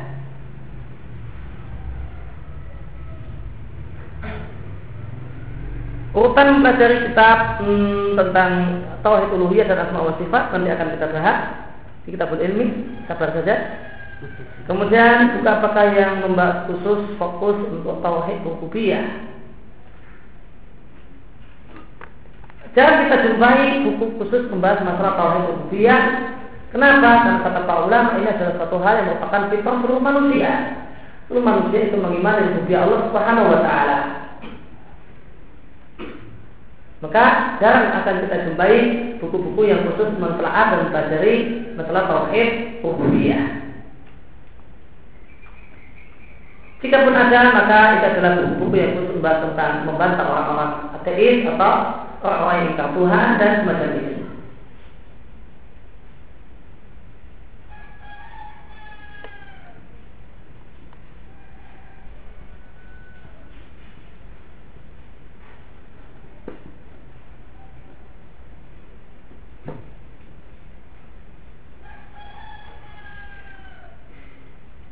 Jika seorang wanita berada di satu tempat yang jauh, lalu dia tinggal di satu tempat dan di dekat tempat tersebut sekitar lima jam perjalanan, dia punya paman dan bibi, manakah yang harus diutamakan? berkunjung ke rumah paman tersebut dan itu safar dalam untuk menyambung silaturahim ataukah tidak mengunjungi paman hingga suatu saat dia punya mahram untuk safar? Lima jam perjalanan? Ini sini ini enggak enggak uh, apa enggak dekat ini jauh sekali lima jam perjalanan naik bis lagi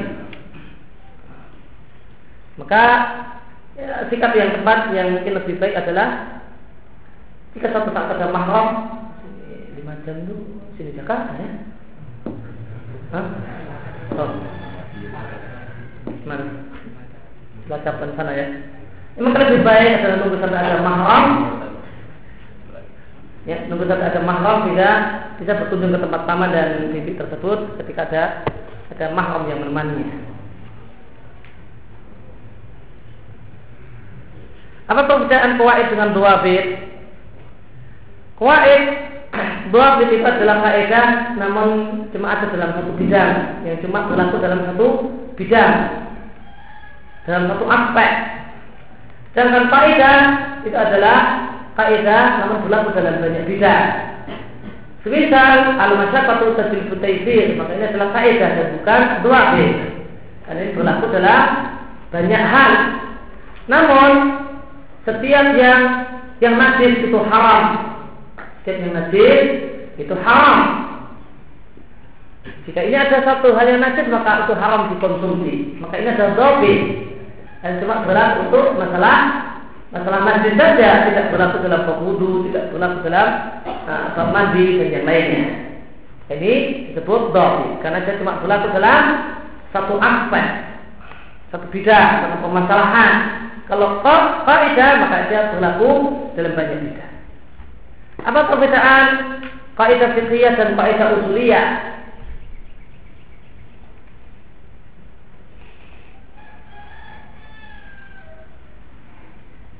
Bedanya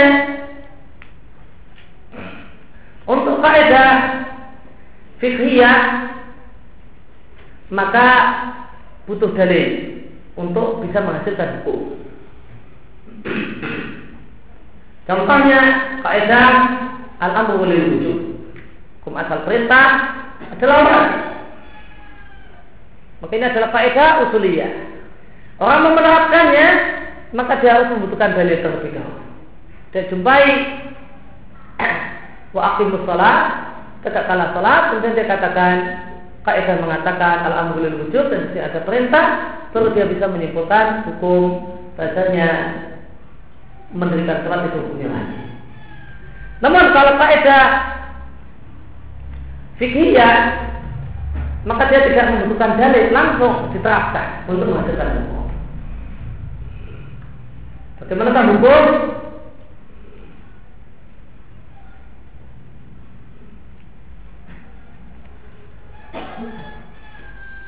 Misalnya bagaimana hukum ada seorang yang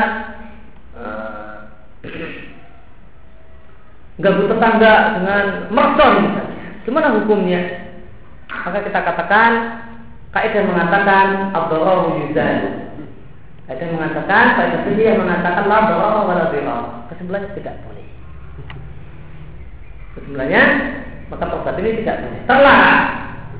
Nah, maka ketika gimana hukum bikin mercon siang-siang jam istirahat di depan rumah tetangga Gimana hukumnya? Maka kita katakan hukumnya haram karena kaidah mengatakan la dharra wa la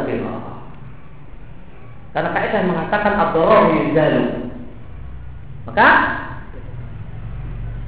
kaidah diterapkan keluar hukum. Beda dengan kaidah usuliyah. Hukum itu baru bisa keluar setelah kaidah diterapkan dan ada dalil yang jadi objek sasaran kaidah. Akan tetapi akan tapi dijumpai beberapa faedah, tapi ini cuma beberapa yang merupakan faedah usuliyah sekaligus faedah fiqhiyah.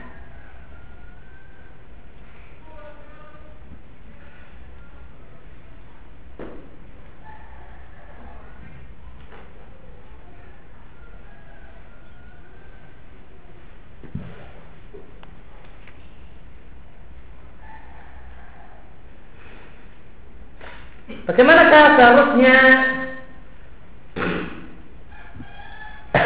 seseorang wanita muslimah bersikap di satu sisi mereka masih jahil, di sisi yang lain mereka perlu menjaga diri. Di satu tempat tidak ada wanita yang pokok ilmunya sebagai tempat bertanya bagaimanakah adab agar bisa tetap berilmu, belajar, bertanya dan diskusi dengan tetap menjaga diri dari fitnah. Maka untuk muslimah maka dia tidak memiliki jika eh, keadaan yang demikian tidak ada tempat bertanya dari kalangan para wanita. Maka dia bisa bertanya di majelis-majelis ilmu dia tanya dengan tulisan tentang apa yang muskil bagi yang ada dalam pengertiannya dan dia tanyakan kepada laki-laki yang berilmu sebagai yang berilmu dan bagaimana penjelasannya jika masih ada yang belum belum jelas lagi nanti di lain kesempatan masih bisa ditanyakan lagi demikian saja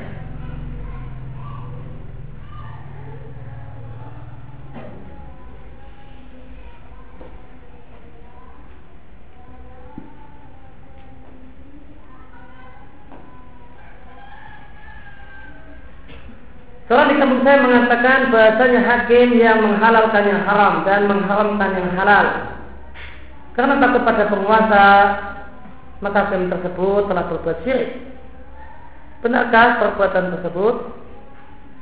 Semua orang yang menghalalkan yang haram, maka dia telah kafir.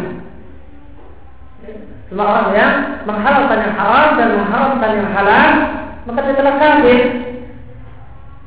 Jadi karena di antara pembatal keimanan adalah istihlal, adalah menghalalkan apa yang haram. Jika kita dia katakan jika tegak, ya, ditanya kepadanya apa hukum masalah ini? Kemudian dia katakan apa hukum zina? Jika dilokalisasi hukumnya boleh. Nggak apa-apa kalau dilokalisasi. Tidak boleh kalau dilokalisasi. Maka batal Islamnya karena dia telah menghalalkan perzinahan yang haram adalah Allah Subhanahu wa taala. Dan pembatal keimanan maka satu-satunya udur yang dibolehkan dalam pembatal keimanan adalah dipaksa. Kalau cuma sekedar takut maka itu bukan alasan. Kalau cuma sekedar takut dan belum ada pemaksaan. Dan kalau ada pemaksaan maka kemudian dia diperintahkan untuk mengatakan demikian. Jika tidak mengatakan demikian dia dibunuh misalnya. Kemudian dia mengatakan ya tidak apa-apa namun uh, ya itu tidak apa-apa namun itunya dia maksudkan apa atau kemudian dia memang uh, bukan pakai tauriyah ya, memang dia katakan itu boleh karena dipaksa maka ini hukumnya dimaafkan. Dan kalau cuma sekedar takut maka belum dimaafkan, maka tidak dimaafkan. Dan siapa yang mengatakan mengharamkan yang halal dan atau menghalalkan yang haram itu ada jelas-jelas hukumnya adalah halal atau halal dalam Quran dan Sunnah maka batalah keislamannya. Ini ada termasuk karena ini sudah termasuk mendustakan. Termasuk mendustakan dalil yang menghalalkan atau mendustakan dalil yang mengharamkannya.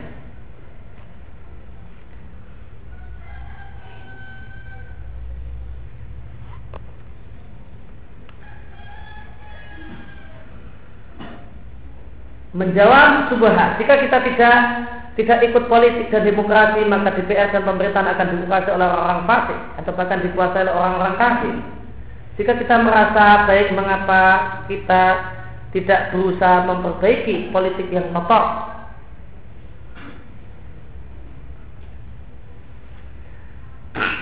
Maka jawabannya memperbaiki sesuatu yang kotor untuk yang namanya memperbaiki maka harus yang namanya menyelamatkan kita yang pertama kali harus haruslah kita selamatkan diri kita sendiri terus kita selamatkan orang lain dan kita selamatkan orang lain namun dengan mengorbankan diri kita sendiri dan yang jadi pokok masalah demokrasi adalah syirkul akbar demokrasi itu adalah Syirkun akbar.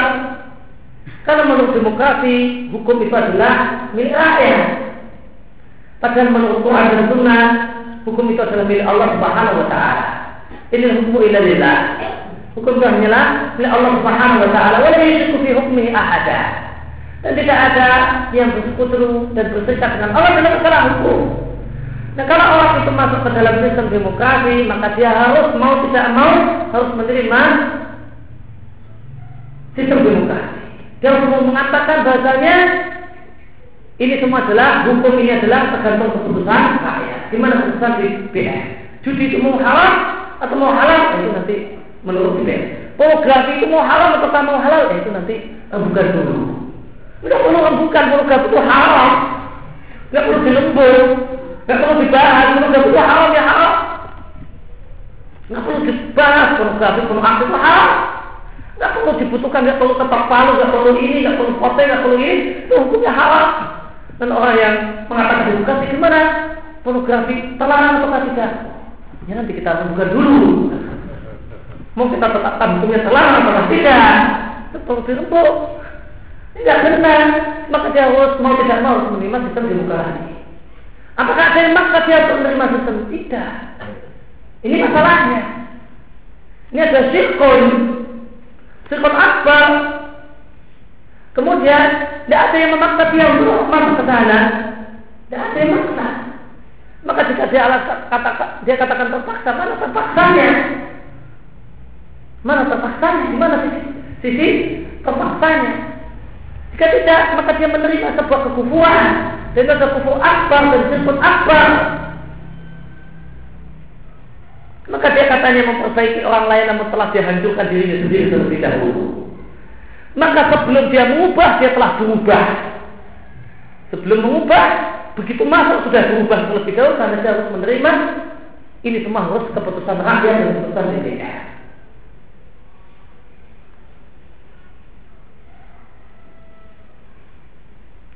Dan Allah Subhanahu wa taala mengatakan bahasanya perubahan itu bukanlah perubahan penguasa. Allah Subhanahu wa taala mengatakan di surat Al-Ra'd ayat yang ke-11 yang sangat banyak dihafal oleh orang, Inna la yughayyiru biqaumin hatta yughayyiru ma bi anfusihim. Allah Subhanahu wa taala tidak akan mengubah satu rakyat, satu bangsa sampai mereka mengubah bangsa mereka bangsa mereka itu sendiri. Allah tidak mengatakan inna la yughayyiru biqaumin hatta yughayyiru ma bi hukamihim.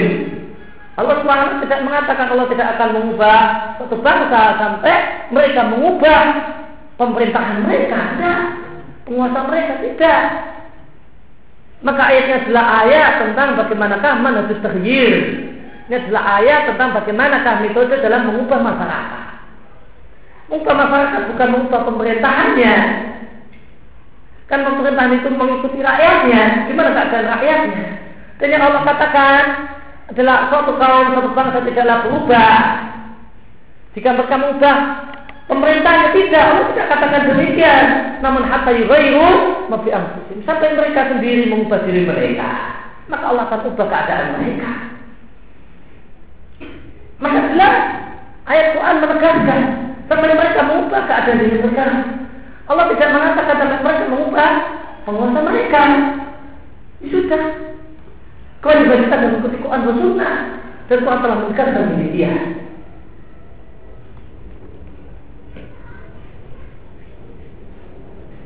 Dan satu penyakit yang menyebabkan orang itu banyak terjumus dan keliru dalam masalah ini adalah daripada. Itu penyakit daripada itu patut diberanta. Daripada demikian kan demikian. Ini daripada itu bisa benar dalam arti akal lain. Namun banyak banyak orang menerapkan daripada itu tidak pada tempatnya sehingga jadi jadi sumber kesesatan. Mau daripada di sisi tahlilan, di sisi ini daripada ini kan ya kumpul-kumpul atau di sisi pengajian. Nah, daripada daripada hura-hura tahun baru, nah, kita kan kumpul di masjid, nah, peringatan tahun baru, kita bikin-bikin pengajian. Daripada uang-uang-uang, daripada pada nyem-nyem tompet gitu, keliling-keliling. Daripada itu kan lebih baik kita kumpulkan di masjid dan pengajian nah, daripada daripada daripada pelacur itu ting kececeran nah, kita kumpulkan di lokalisasi daripada semuanya daripada daripada judi itu ter, tersebar kita kumpulkan di satu tempat. Nah ini kota judi. Udah daripada semuanya dalilnya daripada maka daripada itu jadi Jadi sumber kesesatan dalam banyak satu. Meskipun daripada itu juga bisa benar. Jika itu maknanya adalah akal udah lain dalam pengertian dalam jika diterapkan dengan kaidah yang benar. Maka daripada kita ditangani orang mereka mereka kita yang tangani daripada Ya demikian yang kita kaji kesempatan pada hari ini Allah alim nama yang Allah manfaat di mana sana. Ketika ini Allah Sallallahu Alaihi Wasallam Muhammad wa ala wasallam. Alhamdulillah alhamdulillah. Subhanallah asyhadu an la ilaha illa anta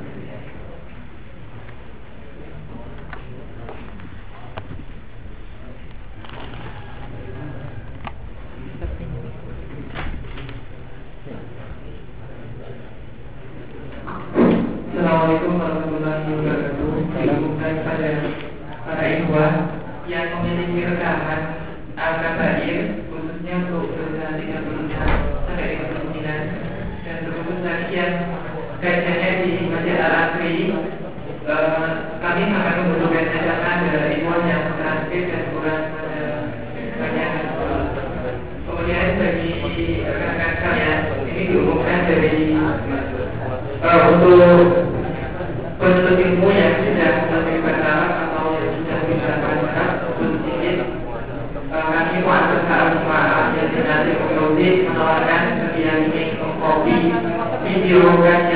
kajian tafsir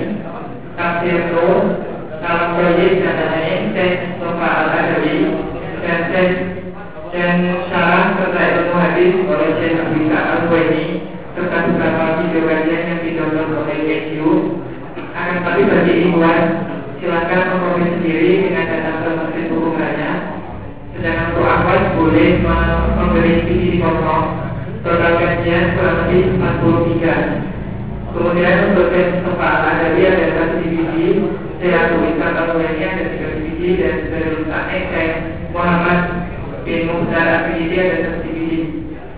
Karena kami berkurang tenaga, maka bagi ikhwan silakan datang sendiri bisa membawa CD eksternal atau bisa membawa CD kosong sedangkan untuk akhwat bisa menitipkan pada kajian anak atau kajian satu eh, sebelum tanggal 26 Juni karena tanggal 26 Juni kajian eksternal yang kami pinjam akan kami kembalikan kepada pemiliknya jadi nanti bisa mengopi langsung dari kajian eksternal tanpa mengopi dulu dari sini uh, demikian pengumuman ini kami sampaikan kemudian uh, kami juga membutuhkan bagi ikhwan-ikhwan yang memiliki kemampuan flash atau membuat mengedit-edit kajian jadi kami sangat kekurangan tenaga untuk mengedit kajian karena anggapannya kami uh, agar kajian-kajian tersebut bisa terkumpul dan untuk sementara pusatnya di Masjid Hukum Raya untuk memudahkan dalam pengambilan atau mungkin dalam penyelenggara kajian jadi bagi yang memiliki kemampuan kajian atau kemampuan tes kami harapkan untuk membantu untuk membuat kajian-kajian yang yang mungkin bergerak di sini agar nantinya ketika teman-teman semuanya sudah lulus dan yang lain bisa masih tetap dalam kajian mungkin dengan cara mengirimkan atau gimana jadi uh, insya Allah masih banyak membutuhkan tenaga dan kita mungkin bantuan dana juga juga membutuhkan demikian semua ini kami sampaikan atas perhatian dari rekan saya Assalamualaikum warahmatullahi